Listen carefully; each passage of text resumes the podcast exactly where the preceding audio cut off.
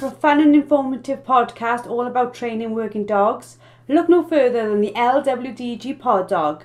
This weekly show is hosted by me, Joanne Parrott, founder of the Ladies Working Dog Group, and I chat to experienced trainers and experts in the field who will give you helpful tips and advice. Whether you're just getting started or you've been working dogs for years, this podcast will have something for you. So pull up a chair, pour yourself a cup of coffee, and tune in to L W D G Pod Dog, and let us help you build a better bond with your best friend. Hello everybody, and welcome to another episode of Dog and Duck. We have, starting tomorrow, a launch coming with Sporting Saint. Now, we've been working on this for a little while. I'm incredibly excited about it because this is something we've built as a community. Different people in the community worked with us to come up with this new product. This is the L W D G tennis ball wrap. So we were asked by Sporting Saint to collaborate with them and come up with a product. It was entirely up to us what the product was that we felt would help people. So we didn't want to go down maybe the expected route of being a ladies group and I not come up with a bag or something like that. We wanted to come up with something that really would help people in the group. Um, and we came up with this idea of a tennis ball wrap. And what it does, it's like a Velcro wrap that you can put on any dummy. It'll help the dog to hit the dummy in the right place. But also, I know a lot of you might already see this, your dog might be really, really excited around tennis balls. They love them, they go and get them, and might not have the same sort of excitement when it comes to canvas dummies. This will help them to get that same excitement. So I had the joy of enjoy, uh, trying out the prototype, and I'm sure some of the girls on here will back me up with this. Ella is not the biggest born dummy retrieving dog you've ever met. She's not really fussed with them. Of the gun dog holiday, she was like, hmm, maybe I'll get it, maybe I won't. These, she's gone and got every single one. She's hunted them far better. She's brought them all back to me. She's enjoying and engaging with them. Um, I wouldn't like to know, go into the science of it, but I do want you all to know about it because it launches tomorrow. But anyway, so that's me yabbering over and done with. Tonight's um, Dog and Duck is going to be a, a little bit different. In the week, we asked the question, what's the worst piece of advice you've ever been given about training your dog? I didn't know whether to be flabbergasted or shocked or laugh or whatever at some of the things that you wrote, and the, some of the like total nonsense that you've had to put up with. And I do really think it's nonsense. Like, some of you have been told appalling things about training. We thought tonight we'd just like chat about some of these and like talk about with the trainers, like not like where they come from, because nobody's going to know the history of the thing, but like what the idea was behind it and what the actual reality is now going forward. Um, I'm going to read some of them out and then we're going to just like chat about them. One of the ones that sort of like made me sad, you have to break her. Like, I read that and I was like heartbroken. I'm sure others were. So trainers, where do you think this sort of concept of needing to break the dog, what's that even coming from? I that that sentence makes me really, really sad, because when you see a dog that looks very, very shut down and it's working through fear instead of working through a desire to want to work in partnership with its owner, um, I think it's a really sad thing to see. And I think it's a very old-fashioned, old-school mentality of breaking a dog's spirit so that it works for you, I suppose, Um, instead of with you. I think it does come from when it was predominantly male, more male trainers um, and male handlers, when it was predominantly more of a male sport as well to to work dogs. And it, well, it was the same with horses as well. If you, it, we used to break horses. That's where that term actually came from, is because you literally trash their spirit until you put a, a saddle on them. Um, And I just think things have changed, and unfortunately some trainers maybe haven't changed, and that's where that advice is coming from. And I do think it is often given to a, a female handler, because it comes from, oh, your dog doesn't respect you, and it it will only have a bond with you if you're in charge and you're the boss, and all of those kind of terminologies that are, I think, outdated. And like Claire said, if you see a dog that has actually been broken, um, come to you either for, like, because you've either rescued it, or it, it's just, it's awful to watch them be so, just, they have no personality. They have absolutely nothing. It's like a glazed over kind of, there's nothing in there sort of thing. And it's just really sad from a, from a trainer's point of view to see, to see dogs that have been like put, been put through that to, to get to that level. And I don't think they work very well either. If you think about it though, like coming from a, a horsey background, when you say break a horse, it's not naturally part of a do- of a horse's instinct to want to work for you. A horse doesn't say, come on, let's go do this today. But a dog does. I think a lot of it was that, you know, people are trying to control another living thing's mind. And back then we didn't know anywhere near as much as we do now. And it was basically along the lines of, you need it to be your robot. You need it to listen to absolutely everything you say. And it wasn't a partnership. They were purely a tool. Um, you know, and they only ever came out when they had a job to do, and that was, they weren't given any love and affection. It was literally a, I need to control this, because if I don't control it, there's a chance it might do its own thing and not do what I need it to do. So therefore the general mindset, and as Emma said, it was a very male-led background, but the general mindset was, you know, beat it until it is too scared to do otherwise. But a dog being a dog, they have a very sort of smiley persona, and they would, even if they were absolutely terrified, they wanted to do the job, so they would come out and do it. And you can see some that are, you know, really withdrawn and really subdued, but others will put on a bit of a brave face and come out and go, well, I enjoy working, and actually it's almost worth the beatings because I get to go and chase pheasants, and that's pretty cool. I hadn't even thought of that, but as well, and now that's that's maybe even sadder. I think Sam hit the nail on the head really. It's because people want these dogs that are push button dogs, um, and not working with them as such. They just want to give a command and the dog goes out and does it. It doesn't matter if it runs out with a waggy tail or comes back at speed, it does the job, and that's that. And luckily dog training and horse training has uh, both sort of evolved. They used to break the horse's spirit by like hobbling them and doing all sorts of horrible things to them.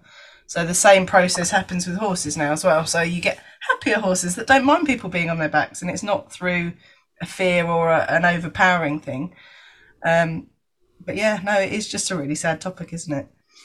I like living on the edge with my dogs. I get to the end of the shoot day and I think, oh, thank God, we made it through that one. They didn't do anything I didn't need them to do. But, you know, it's it's it, it adds the entertainment for the day, I guess, doesn't it? Not only that, sometimes we need our dogs to think for themselves and not be robots. When we send them for that bird that we don't know where it's fallen, we don't want them to just stand there going, oh, I'm too scared to actually go that way because it might be wrong, or that way because it might be wrong. Um, and they actually use their brains. Okay, let's go on to another comment. Harriet Chede. Um... I got told to ignore the bad behaviour when my dog was a puppy. So this is like a complete other end of the spectrum now. We're ignoring bad behaviour. So what do we as trainers, or we, I, I, if that's the royal we, because I'm not a trainer, but, but what do the trainers think about that piece of of advice? It's another one that really, it's kind of crazy, isn't it? Because it's the same as people saying to puppy owners that their dog will grow out of bad behaviours. It's kind of linked to that. And the reality is, if the dog finds itself rewarding, then they're not going to stop doing it by you either ignoring it or by you, um, you know, doing nothing about it and turning your back if they're jumping up, you know. You've got to do something about it. If you don't tell the dog you don't want it to do it, then they're just going to keep get, doing it, especially if they find it self-rewarding. So it's just one of them ones you just got to bin over your shoulder and go, yeah, that's a rubbish bit of advice. See ya. I think as well, you're not actually teaching either. If you ignore, you don't teach. Therefore, then how can the dog learn what it should be doing? It's almost like if you sent your kid to school and the teacher just sat down all day and didn't do anything, didn't tell them that they were right, they were wrong, they were doing this right, they were doing that wrong. And the kid came home from school again and you said, what have you learned today? And then the kid will go, I don't know, because nobody gave me any constructive criticism, help, guidance, nothing. So ignoring something is kind of, you're ignoring the problem, you're not actually fixing or teaching anything. Mm. Harriet, the lady who wrote it, is actually on here. Harriet, tell us a bit more about why you were told this splendid bit of advice. So, um, do you hear me all right? Yeah. Yeah. Um, yeah, so when I first uh, got my dog, that was the advice I was given. Um, and I did I did the really bad stuff of going on YouTube, researching all the stuff. And then I had other sort of trainer friends like, oh, you must um, scatter feed, which is, again, was the, I've got a um, Labrador. It's the worst thing that I've done is scatter feed. And then also, I, was, I think I wanted my, sounds really silly, I wanted my dog to love me as well. So I, I didn't want to kind of tell him off. Um, but then this is where the, the problem started. So he kept, I remember messaging Claire, um, keeps biting on the lead and he keeps pulling on the lead and he won't come back and there's all these things. And then once I took control and I read Um, the John Rogerson book, the Da Vinci Code, and I sat there and actually read that and took on, on board everything he kind of said, put it into my dog, and it was like, whoa. And then that moment, that's when I kind of fell in love with dog training. You brought up a really valid point there, though, isn't it? But, like, we all want them to love us. Yeah. But, like, if you think about it, our mums and dads told us so many times, no, and you're not doing that, and all that thing, and that didn't stop us from loving them. It they would they were just telling us there were things we couldn't do. But I think you're absolutely right. We get this this concept that if we tell them no, that we're somehow being bad dog owners. Yeah, I think that's what I had, and I, I just yeah, and I wanted to be his his world, his universe, and I realised that I can get that other ways by teaching him, guiding him. And that, that yeah, it it was the worst piece of advice. But however, I feel like I've gone on to like a massive journey since then. Yeah, it's amazing how often we hear from clients that they don't want to be nasty to dogs because they don't want to ruin their relationship with their dogs and they want them to love them and they want them to do this. But actually, all dogs want is to have sort of what we call an effective leader. So they don't have to think about things, so they can go, is that right? Yeah, that's cool. And then they're so much happier. You see it when we start doing these sessions with people, that when they start taking back control, you see the dog visibly go, oh, thank goodness, I don't have to make those decisions anymore. And it's great. And I think you're awesome. Um, and actually their relationships improve and it's just really nice to watch. So that's really good to hear, Harriet. Yeah, I was going to say, I don't know whether the other trainers find this as well, but generally when a client comes to us that says, or to me and says, I don't want to tell my dog off because I don't want them to hate me or I want them to love me and things. Generally, those clients are really, really confused, um, don't quite know how to handle, can sometimes actually be a bit fearful of their dogs as well. And then also are super inconsistent with how they handle them because they don't know how to actually, they don't know whether they're ignoring, correcting, praising, and it's all really, really confused. And at that point, then for the dog as well, like Jem said, the dog is then so wound up because it doesn't actually, it has no consistency at home. It has no boundaries. It has no kind of almost relationship because the owner's so up and down that then it goes, when you do start to take control, it does have that moment where it relaxes and goes, oh, thank God, somebody's actually like in control now and I don't have to, to do this anymore. So yeah, I think that side of it is, is massive in the relationship as well. But it's also coming from an incredibly well-meaning place. So if they don't know what they don't know, you know, I'll put my hand up. And because we don't know how we get there without putting in boundaries, or if we put on boundaries, how, how strong should the boundaries be? Blah, blah, blah, blah, blah. What do they look like? Because we don't know what we don't know, we just end up being really, really confused, like you said. And that's where that inconsistency is coming from. Yeah, I was just going to say it is really true. And a lot of people are really worried that applying a correction to their dog, and they don't even know what they mean when they say correction always. The first time they say it, they're thinking of something really, really bad, and they don't want to do it in case it damages the relationship. They've perhaps been told it will damage the relationship between them and their dog. And yes, harsh corrections, cruelty, abuse, you are definitely going to damage um, the relationship with your dog. However, most of the dogs I see for behavioural works are just super super confused and really, really stressed because they haven't got leadership in their lives. So the dogs are exposing these unwanted, undesirable behaviours um, because they have no leadership. And the minute you apply some leadership and you reward the behaviours you want and you educate the dog that, no, these behaviours are not wanted, the dog can actually relax, and you end up with a much more relaxed, contented dog. We'll go on to another one now. Um, uh, it was written by Di, and she was told, I was told to make sure he looked at me before releasing him for a retrieve. The poor dog would mark a partridge in rape and then not be able to find it because he had taken his eyes off it.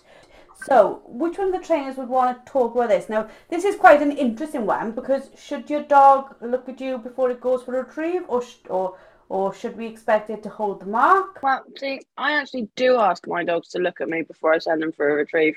Okay. So, I don't know. I look. I looked back through the thing just now. I thought, oh, did I come to me? I don't think so.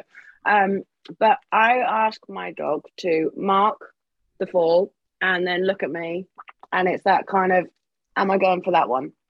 Because it might be that actually I want them to go for that one.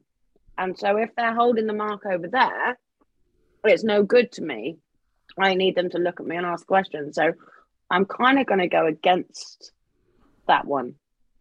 Sorry. And that's, and that's what we love about this group, because it's about working in different ways. We're not, not all going to train the same way. So mine's probably going to be super confusing, because I, when I'm teaching young dogs, I don't like them to look at me, but when it, as it advances and their progressive training advances, for the same reason as Sam, when I'm actually actively working them, I require the eye contact. That makes sense. And I don't actually, if I'm being totally honest, even know how, when, or where that changeover actually even happens, because it's generally once I start moving on to memories and blinds, where we're starting to line them out properly and stuff like that. That's generally when eyes move and heads start to move. But I like, I want them to learn to mark. And I think if you interrupt the mark, you interrupt the picture, and then you don't get efficient marking. But then you do need them, especially if you're working multiple dogs as well. You do you do need them to to kind of almost ask for permission as to whether it's their retrieve and which way they're going when you get to multiple retrieves and multiple dogs. If that makes sense. It does. Um, so I'm going to be different again. um, so for me, I think it all depends on the dog as well, because my dogs is totally different, to the point where Red will mark something miles away. I almost require him to look at me because he's not quite as steady as his sister. So he will look at me, but he will run straight to that point and pick it up super quick. If Nuka did that, her brain is going so quickly, ten miles to the hour, dozen, whatever. If she looked at me in between that mark, she would run to a completely different place and not pick it. Um, so I don't interrupt her at all and make her insist on that, that contact. I know that she won't move. And if I say her name, Nuka, leave, or Nuka, not you, or whatever, she will disengage from that mark and I can send her somewhere else. So I think it is very dog dependent as well. Okay, clear? Mm-hmm. What can I throw in the mix? uh, well, for me, it very much depends on the dog. So a good example, I'm working with a client at the moment whose dog can't mark very well at all. So the last thing I'd want that dog to do is take its eye off the mark. And the owner had actually been teaching the dog to look away and ask for permission before sending, which was why the dog has never learnt to mark, because from a very young age, the dog would look, look at the owner and look at the owner for quite a few seconds, and then he'd send the dog, and the dog would take ages to find the retrieve because it hadn't learnt to mark an area of fall. It's a bit like what Jem said with a young dog. Very often, with probably ninety percent of them, I won't want them to take their eye off the mark until I've taught them to mark. But then later on, if there are multiple dummies and I need to break the dog's focus from one to another, I will move the dog. I will get them to turn at heel with me. So inevitably, they'll take their eye off that and look at something else. Do I get them to look at me? Very rarely, in all honesty. I might get them to look away if I'm lining them for a different dummy. but not very often look at me unless they're facing me. Huh. So there throws another spanner in the works. So I think it really, for me, very much depends on what I'm training with, the dog I'm training, the level of that dog, the level of that handler, and the dog's ability to memorise the area of fall of a mark. Da-da. Fantastic. Nikki? Um, yeah, following on what from Claire said, is for me, it's exactly that as well. It depends on the dog, what it is I'm asking them to mark, um, what what situation you're in. So my youngest dog, if I leave it too long, he will look back at me and then he's lost the mark. And then I have to handle him onto that dummy. Um, so I'll, I'll send him fairly quickly if it's me. Of course, if it's in a test, I have to wait for the judge to tell me. So then I'm like, mm, don't, don't look back. I taught him to have eye contact with me early on, and so now, and he's so quick, and, and he looks at me. So now I'm like, right, now I'm going to have to learn, teach him differently. But of course, if I was then on a shoot with him, then I do want him to look, because I want to. Because if you're there picking up, and he's not to pick some of those birds up because they're another dog's birds, then I do need him to look at, and I can send him on the right way. So there's the bit there about what it needs to be, yeah, what, for the job really, the dog and the job that you're trying to do. Fantastic points. Emma? Yeah, so just to add, like, I agree with Claire. If they're facing me to be sent for a directional, then I need eye contact. I need them to come off of that because I might direct them the other way, and I need them to look at me. I don't ever send a dog just on its name, because its name will be its interrupter to get it to come away from that retrieve and either look at me or look where it's going to be pointed out to next. And initially I basic so as a puppy I start by teaching them to mark, and then I've got control to pull it off, rather than teaching the eye contact and then trying to do it in reverse and teach to mark. I think that's more difficult, so I like them to learn to mark first, and then as long as the steadiness is there, you can then control them coming off the mark. Whereas if you've focused on eye contact too early on, it's much more difficult to teach them to mark, because they've been conditioned to look at you and look away from the mark to be sent for the retrieve. That's their reward. So they'll learn to come off the retrieve to look at you to be sent, if that makes sense. I'm sure it does to many. I think I've kept up with you all. But, but this is quite an interesting um, conversation, because this is like, this is what I love about this group. You've all got different variations of training the same thing, which is making me think about how I train and why I train that way. Hope that makes sense. Anyway, um, right. My the last thing I want to say, because we've run a little bit over. You're all still here, so I hope you're all enjoying. The last one I want to read out. I thought we would get through millions, and we've done like three. Um, this one I I just don't even know about. A quick like round robin. Um, fast your dog for twenty-four hours before you take it beaten. What is that even about? Is there any logic in this? Was this a old guys thing? What was it? No, no. Don't. No. Okay, so the theory behind it, the theory, it isn't, it isn't, but the theory behind it is if you fast your dog for twenty-four hours before a shoot day and then you feed it in the morning, it speeds up their metabolism, therefore makes them hunt harder, hunt quicker, and in general work better. It's a load of, I, I don't, I'm not going to swear because you record this.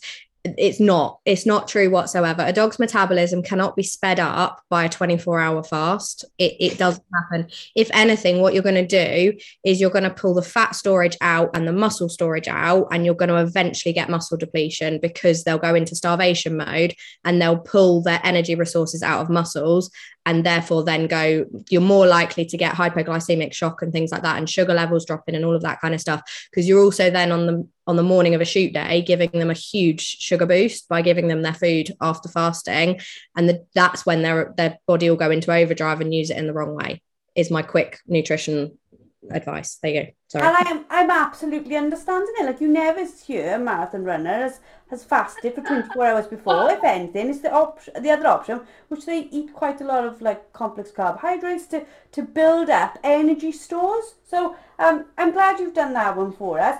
Um, there were loads of other ones where when I read through them, some of them were shocking, like I said. Some of them when I read through them, and if you haven't got read through them, go and read them on the open community, but also go read them on the Facebook page as well, because there were more there.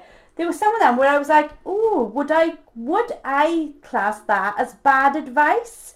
And it is quite interesting. It's worth reading through them for your for you to spend some time reflecting on them and thinking, well, well, what do I think of that? Because that's going to help you in a very fast way, um, uh, we've explained this in the group before, you learn, you can learn like in layers. So one dog, think of one dog as one layer. You've learned with one dog on that layer.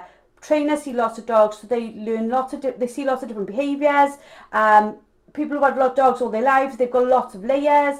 So for you guys, when you go and read them and you get given problems or ideas or concepts that you're not going through with your dog, a bit like Dog and Duck. Every time you do a Dog and Duck, you're building a new layer because your brain's been asked to think about dog training problems that are particularly not your own, but that, that you need to think about either way. Go and read through them and see which ones you sort of agree with, what you don't agree with. If you want, go onto the um, website, our website, go into the activity and just say, you know, this made me think, what do I think of this? There's no right or wrong, there's nothing you're going to write um, that's going to make us go, well, no, you're wrong, you know that, that's not how we work. Um, but some of them, you know, like, for example, a lady wrote, a dog kept in a kennel will always be better worker than one living in a house. Now, I don't know whether I disagree with that or agree with it, because I see the benefits and, and the downsides of both. So those type of things, get yourself to think. Uh, before I end this for the evening, I'd like to thank all the trainers, all of you for being here. So I hope you've all enjoyed. I hope you've all had a fantastic evening. We will see you all next Wednesday at eight thirty. And um, from me and from the team, good night. Thank you for listening to L W D G Pod Dog with me, Joe Parrott. Now, we all know training a dog takes time, energy and patience, but our lives can be really, really busy. Don't worry, the L W D G has got you covered. Join us for our free planning workshop where we'll show you how to use short ten minute training sessions each day to fast forward your dog's education. Our experts have years of experience in training dogs and will help you get started on the right foot. Register now and start making progress with your furry friend today. Go to our Facebook page, the Ladies Working Dog Group, and click on the pinned post, or visit w w w dot the l w d g dot com.